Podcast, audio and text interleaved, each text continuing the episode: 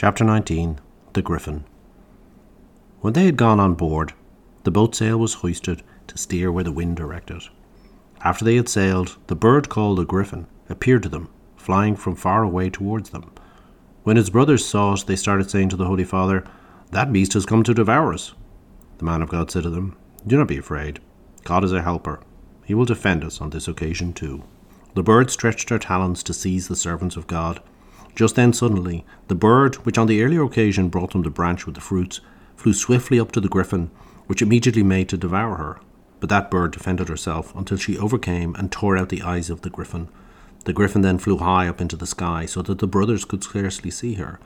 But her killer pursued her until she killed her, for the griffin's body fell into the sea near the boat before the eyes of the brothers. The other bird returned to her own place.